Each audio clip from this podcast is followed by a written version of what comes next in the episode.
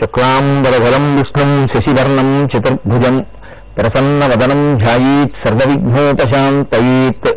గురుర్బ్రహ్మా గురుర్విష్ణు గురుర్దేవో మహేశ్వర. గురు సాక్షాత్ పరబ్రహ్మ తస్మై శ్రీగురవే నమ. వ్యాసాయ విష్ణురూపాయ వ్యాసరూపాయ విష్ణవే నమో వై బ్రహ్మనిధయే వాసిష్టాయ నమో నమ. వాగర్ధావివ సంపృక్తం వాగర్ధ ప్రతిపత్తయే జగత పితరం వందే పార్వతీ పరమేశ్వరౌ. హరి ఓం. జగదంబ చేసినటువంటి రాక్షస సంహారంలో అత్యంత ప్రసిద్ధిగాంచినటువంటి సంహారములు మహిషాసుర వధ శుంభ నిశుంభ వధ. ఇందులో ఆ పేరు విన్నప్పుడే చాలా చమత్కారంగా ఉంటుంది మహిషాసుర వధ. ఇందులో అమ్మవారికి రాక్షసులకి జరిగినటువంటి యుద్ధం ఎంత గొప్పది? ఇన్ని ఆయుధాలు ప్రయోగింపబడ్డాయి. ఎంత రక్తం పారింది ఎంతమంది మెడలు తిగి కింద పడిపోయాయి దీనికి ప్రాధాన్యం ఇవ్వడం కన్నా తత్వమునకు ప్రాధాన్యం ఇచ్చేటటువంటి ప్రయత్నం చేస్తే మహిషాసుర వధ వలన దానిని వినడం వలన ఒక గొప్ప ప్రయోజనం చేకూరుతుంది. అందుకే శారదా నవరాత్రుల్లో తప్పకుండా మనం మహిషాసుర మర్దని స్తోత్రం చేస్తుంటాం. ఎందుకు చేస్తుంటామో తెలుసా అండి? ఈ రకమైనటువంటి ప్రకృతి ప్రపంచంలో పెరగకూడదు. అది చాలా భయంకరమైనటువంటి ప్రకృతి మహిష ప్రకృతి అని పేరు దానికి. మహిష ప్రకృతి అన్న మాటకు అర్థం ఏంటంటే ఆడది అంటే చాలు ఎంత చులకన భావనతోనో ఉండడం. ఒకరికి ఆడవారు అంటే వెంటనే నమస్కారం చేసేటటువంటి గొప్ప సంస్కార బలం ఉంటుంది. ఎందుకంటే అసలు ఆడది అన్న వారిని మీరు పక్కన పెట్టేస్తే స్త్రీ అన్నది లేకపోతే ఉత్తర క్షణంలో ఈ సృష్టి ఆగిపోతుంది. అమ్మని మించినటువంటి దైవం లోకంలో లేదు. ఎందుకనంటే సృష్టికర్త స్థితికర్త ప్రళయకర్త అని ముగ్గురుగా కనపడి మూడు పనులు చేస్తున్నట్టుగా కనపడేటటువంటి ముగ్గురు కలిస్తే పరబ్రహ్మస్వరూపం. ఒక పరబ్రహ్మస్వరూపమే సృష్టి చేస్తే బ్రహ్మ. ఆ పరబ్రహ్మమే స్థితి చేస్తే విష్ణువు. ఆ పరబ్రహ్మమే లయ చేస్తే హరుడు. ముగ్గురిగా మూడు పనులు చేస్తూ మూడు పేర్లు పెట్టుకుంటుంది. తప్ప యథార్థమునకు పరబ్రహ్మమునందు అన్ని విభాగములు ఉన్నాయని మీరు అనుకోకూడదు. ఆవిడే చదివిస్తే సరస్వతి ఆవిడే డబ్బిస్తే లక్ష్మీదేవి ఆవిడే ధైర్యం ఇస్తే పార్వతీదేవి శక్తినిస్తే భువనేశ్వరీదేవి నీకు ఆవిడ అనుగ్రహించేటటువంటి స్వరూపాన్ని బట్టి ఆ పేరు మారుతుంది తప్ప యథార్థమునకు లోపల ఉన్నటువంటి అధికారం మాత్రం ఒకటే. మీరు చూడండి మనం సాధారణంగా ఒక మాట రాస్తుంటాం everything is carried in the name of the governor of Andhra Pradesh అని. ఏది చేసినా అదంతా గవర్నర్ ఆఫ్ ఆంధ్రప్రదేశ్ చేసినట్టే. గవర్నర్ ఆఫ్ ఆంధ్రప్రదేశ్ అనేటటువంటి ఆయన ఎందు నిలబడినటువంటి అధికారం ఏరులై అలా ప్రవహించి ప్రవహించి ప్రవహించి ప్రవహించి కింద ఒక తెల్ల కాగితం తీసి ఒక ఉత్తరం రాయగలిగినటువంటి జవాబు రాయగలిగినటువంటి ఒక ఫైల్ పెట్టగలిగినటువంటి స్థితిగా ఒక గుమాస్తా దగ్గర నుంచి రెండెకరాలు నిరుపేదవాడికి ఇవ్వచ్చు అని ఆర్డర్ వేసేటటువంటి కలెక్టర్ వరకు ఈ అధికారం అంతా పైనుంచి కిందకుంది. లోపల ఎంతమంది ఉండనివ్వండి దాని పేరు మాత్రం ప్రభుత్వ కార్యాలయము అని ఉంటుంది. అది ప్రభుత్వ కార్యాలయం. ఒక కార్యాలయంలో రేషన్ కార్డు ఇస్తారు ఓ కార్యాలయంలో దొంగలు పట్టుకుంటారు ఓ కార్యాలయంలో చదువుకోవడానికి పుస్తకాలు ఇస్తారు ఓ కార్యాలయంలో మీకు అనారోగ్యం వస్తే వైద్యం చేస్తారు. కానీ అవన్నీ ప్రభుత్వం నడిపేటటువంటివే. అన్నిటి ఎందు ప్రభుత్వము యొక్క ఆశయము ప్రభుత్వము యొక్క ఔదార్యము ప్రభుత్వం యొక్క సేవ ప్రవహిస్తున్నట్లే. ఒక్క పరబ్రహ్మమే మీకు వివిధమైనటువంటి పనులు చేసేటప్పుడు వివిధమైనటువంటి విషయాల్ని నిర్వహిస్తుంది. రకరకాల పేర్లు పెట్టుకుంటుంది.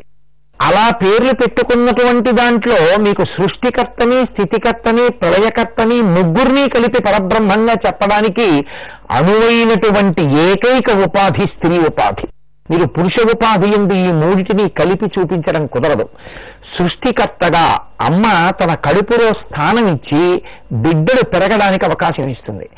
ఒక కుక్క ఒక కుక్క పిల్ల పెరగడానికి తన కడుపులో అవకాశం ఇస్తుంది. ఒక పిల్లి తన కడుపులో పిల్లి పిల్ల పెరగడానికి అవకాశం ఇస్తుంది. ఏమీ తెలియనటువంటి పక్షి తన గుడ్డు మీద కూర్చుని పగిలిపోకుండా ఒద్దికగా కూర్చుని తాను ఆ గుడ్డుని పొదుగుతుంది. ఇంతగా ఏ మాతృత్వము ఏ తల్లి ప్రతి ప్రాణిలో ప్రవేశించి మళ్ళీ ఇంకొక ప్రాణి పుట్టడానికి ఆ భావనని లోపల ప్రచోదనం చేస్తోందో ఆవిడయే సృష్టికర్త. ఆ తల్లే బయటికి వచ్చిన తర్వాత ప్రాణి నిలబడడానికి కావలసినటువంటి ఆహారాన్ని అందిస్తుంది. కట్టుకున్న భర్తకైనా పొయ్యి మీద పచనం చేసి పదార్థం తెచ్చి పెడుతుందేమో కానీ కడుపున పుట్టినటువంటి బిడ్డడు తనకి మృత్యు సదృశమైనటువంటి బాధని కల్పించి బయటికి వచ్చిన తరువాత కేవలం వాడి కేరమని ఏడిచినందుకు తన కడుపున పుట్టిన ప్రాణి అన్న భావన చేత ఆమె నిత్తురు పాలగా మారిపోయి ఆమె స్థన్యమిచ్చి రక్షించి పోషించి కాపాడుతోంది. ఇలా పోషించగలిగినటువంటి తత్వానికి స్థితికారుడు అని పేరు విష్ణువు. అదే తల్లి మేనమామ పిల్లలు ఇంటికి వచ్చారని పిల్లవాడు పడుకోకుండా నిద్రపోకుండా ఆడుకుంటుంటే నువ్వు ఇలా నిద్రపోకపోతే నీకు వేడి చేసి రేపు పొద్దున్న దగ్గొస్తుందని నాలుగు దెబ్బలు కొట్టి వాడిని పడుకోపెట్టి బోర్లా పడుకోపెట్టి వీపు మీద జో కొట్టి నిద్రపుచ్చేస్తుంది. స్వల్పకాలిక లయం హరుని యొక్క శక్తి.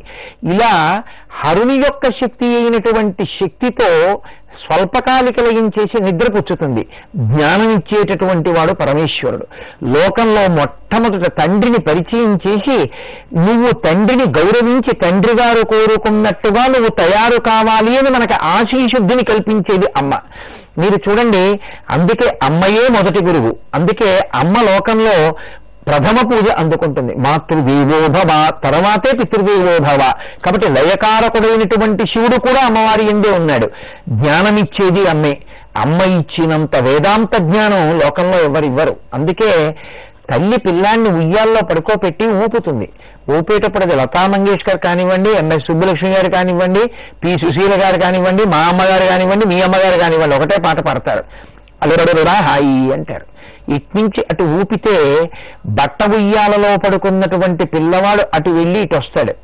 వాడు చాలా హాయిగా ఉందని ఏడుపు మానేస్తాడు. అమ్మ అంటుంది ఓరి పిచ్చాడా అడబడబడా హాయి. ఇటు వచ్చి అటు ఎడితే నీకు సంతోషంగా ఉంది. అసలు ప్రయాణం ఏమైనా ఉందా? ఎక్కడ బయలుదేరావో అక్కడే ఉన్నావు. ఇలా సుఖము సుఖము దుఃఖము దుఃఖము అన్న మాటలతో ఎన్ని ఉపాధులు మార్చుకున్నావో ఎన్ని శరీరాల్లోకి వెళ్ళావో ఎన్నిసార్లు ఉపాధులు విడిచిపెట్టావో ఇన్ని జన్మలకి నీకు మనుష్య జన్మ వచ్చిందిరా. ఇప్పుడు కూడా నీకు అసలు ఏ విధమైన పురోగతి లేనటువంటి కదలిక నచ్చుతోంది. ఏదైనా ఒక ప్రయాణ సాధనం ఎక్కితే ఇక్కడి నుంచి కాశీ వెళ్ళొచ్చు కదులుతూ.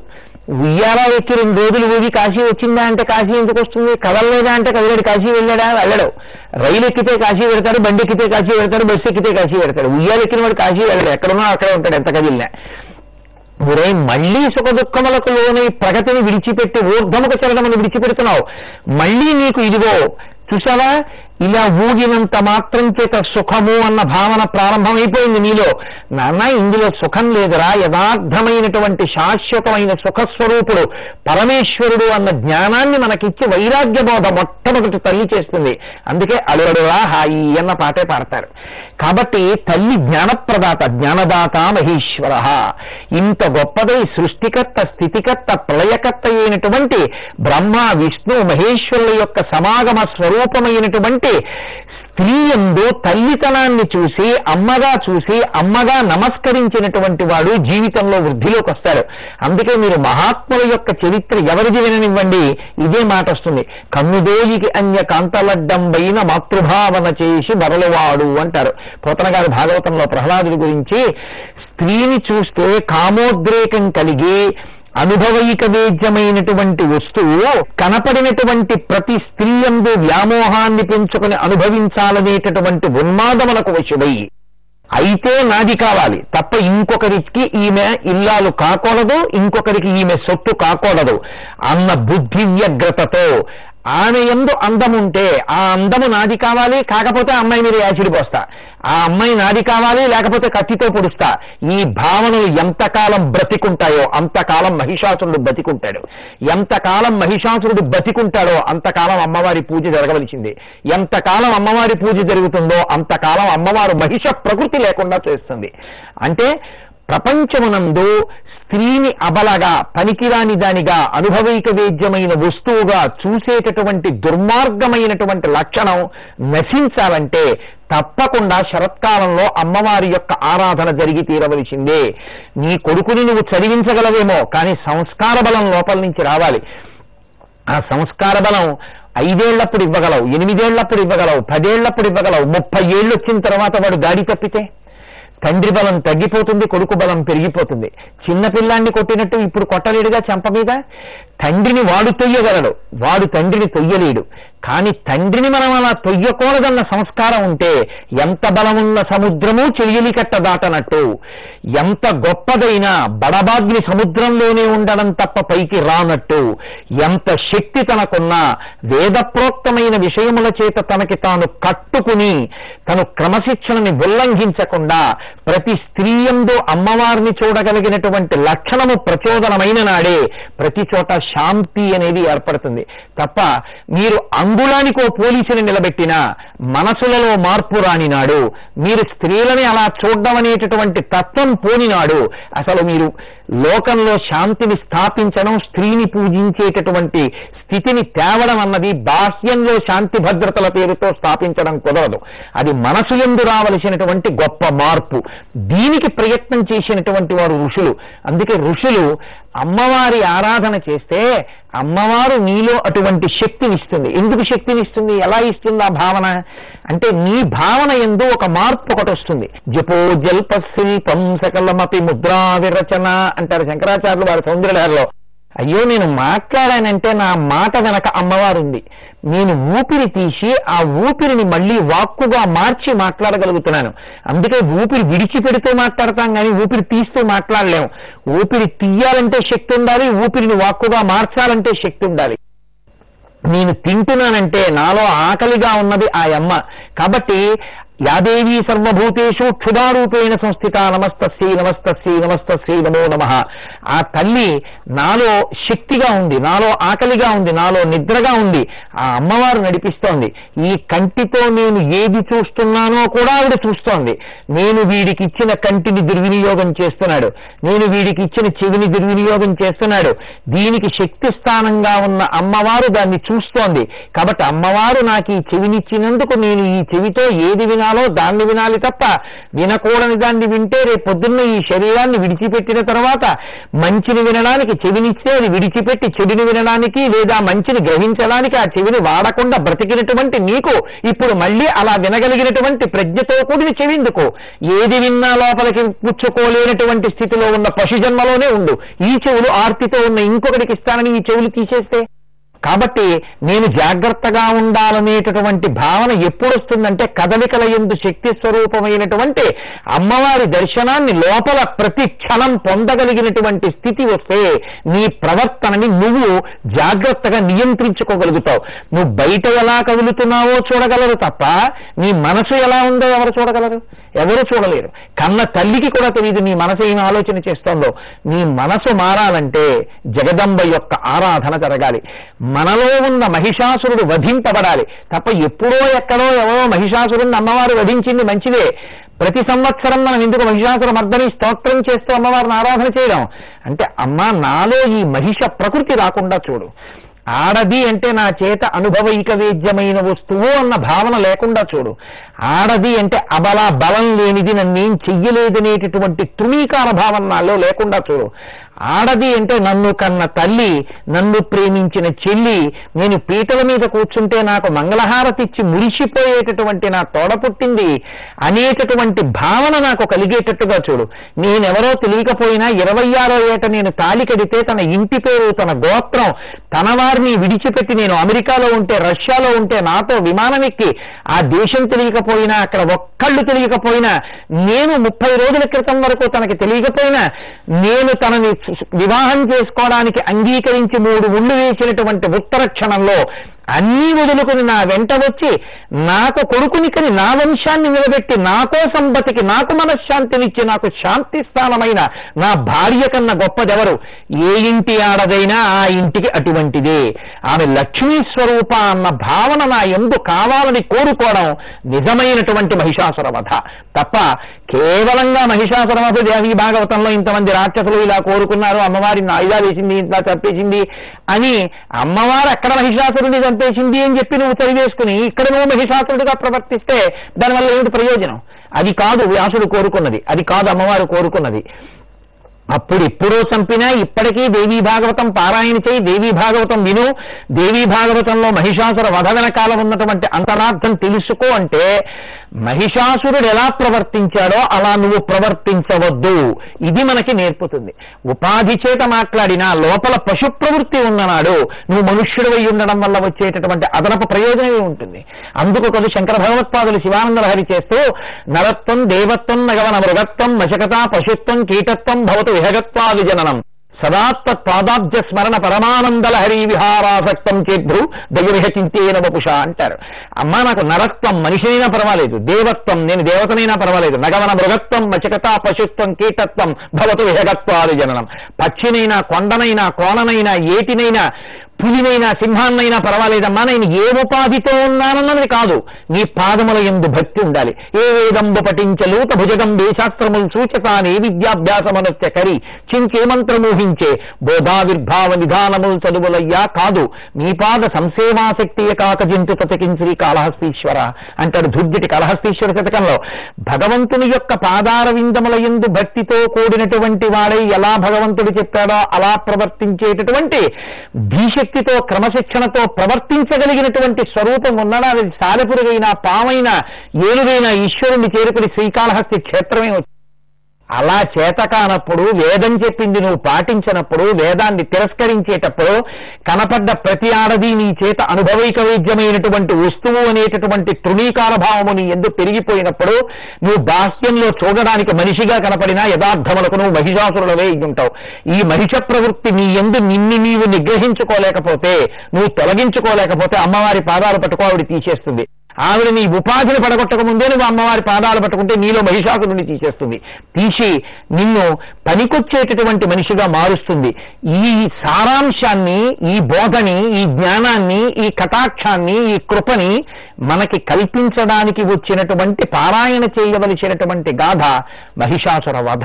తప్ప కేవలం అమ్మవారు చేసిన ఒక రాక్షస సంహారంగా చరిత్రలో జరిగిపోయినటువంటి ఒక సంఘటనగా భూతకాలమనందు జరిగినటువంటి ఒక సంఘటనగా కేవలం వినడానికి మాత్రమే పనికొస్తుంది. ఇది ఎప్పుడో జరిగిపోయింది కదా. ఇప్పుడు మనకి కాదు సుమా మనమేం మహిషాసురులం కామని మనకి మనం సరిపెట్టేసుకోవడం కాదు. మనం అలా ఉన్నామా అన్నది జాగ్రత్తగా మీకు మీరు నాకు నేను పరిశీలన చేసుకుని మార్పు తెచ్చుకోవలసినటువంటి స్వచ్ఛందమైన క్రమశిక్షణతో కూడుకున్నటువంటి గాథ మహిషాసుర వధ. ఆ నేపథ్యంలో తత్సారాంశమును అర్థం చేసుకోవడానికి మీరు వినండి. అప్పుడు మహిష ప్రకృతి అన్న మాటకు అర్థం మీకు బాగా ద్యోతకం అవుతుంది. దీన్ని ప్రారంభం చేస్తూ వ్యాస మహర్షి అంటారు పూర్వకాలంలో ధనుకుమారులైనటువంటి వారు రంభుడు కరంభుడు. వీళ్ళిద్దరికీ సంతానం లేదు. కాబట్టి వీరిద్దరూ సంతానార్థమై అంటే పుత్ర సంతానము కలగాలనేటటువంటి కోరికతో ఇక్కడ వరకు మంచి లక్షణమే. భగవంతుణ్ణి ఆరాధించి ఏదైనా పొందవచ్చనేటటువంటి భావన లోపల ప్రచోదనం అవ్వడం వరకు అది రాక్షస శరీరమా మనుష్య శరీరమా దేవతా శరీరమా అన్నదానితో సంబంధం లేదు. ఇక్కడ వరకు మంచిదే.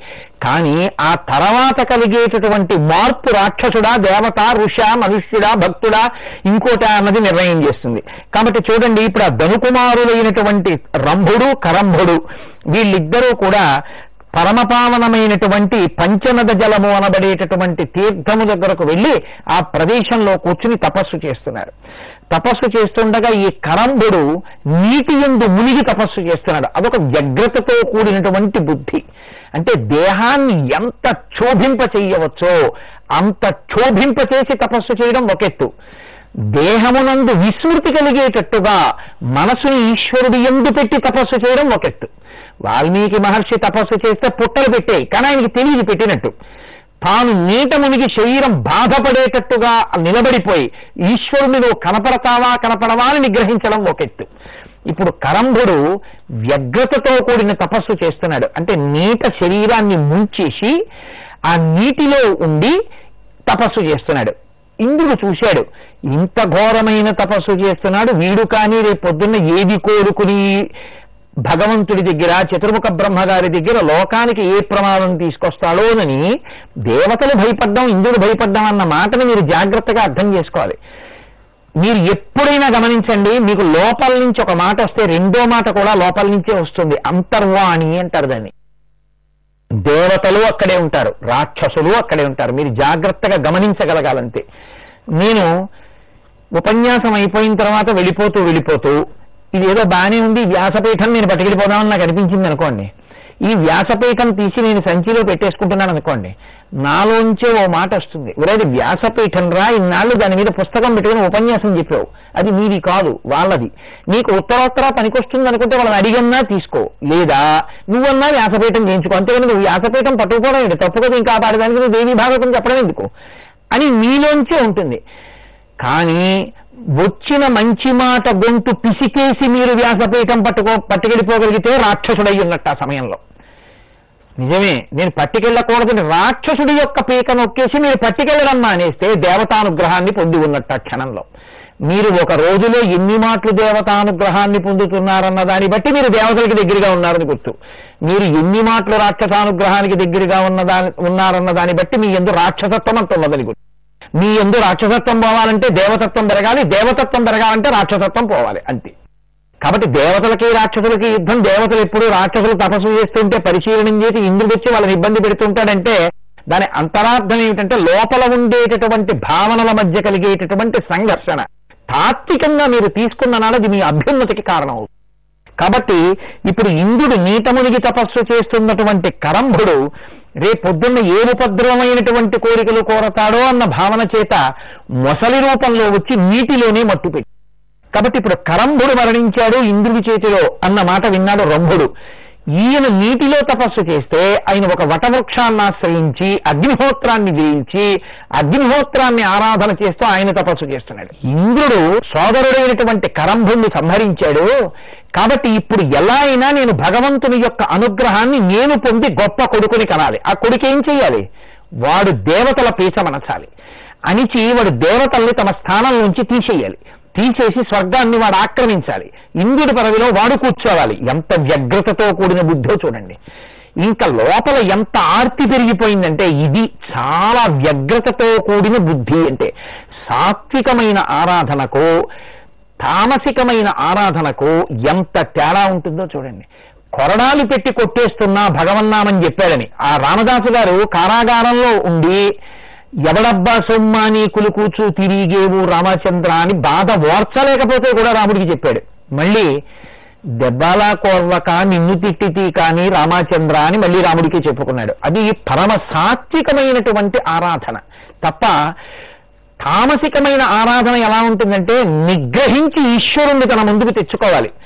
వాడు ఈశ్వరుడు ప్రసన్నుడయ్యే వరకు తాను ఊరుకోలేడు. ఈశ్వరుడు తొందరగా వచ్చేయవలసిందే. ఎందుకంటే లోపల ఉన్నటువంటి కోరికే లోపల తొందరగా కోరికని సిద్ధింప చేసుకోవాలన్న బుద్ధి వ్యగ్రత అలా ఉంటుంది. కాబట్టి ఇప్పుడు ఆయన ఏం చేశాడు? అగ్నిహోత్రాన్ని ఆరాధన చేస్తూ ఈశ్వరుడు ప్రత్యక్షం కాలేదనేటటువంటి తమకముతో కూడిన బుద్ధి చేత తన శిరస్సుని తానే ఎడమ చేత్తో జుట్టు పట్టుకుని కుడి చేత్తో తన కంఠాన్ని కోసుకోపోయాడు ఇది చాలా తప్పు పని. భగవదారాధన ఎందు ఇటువంటి ప్రక్రియలు సుపారము అంగీకరింపబడవు.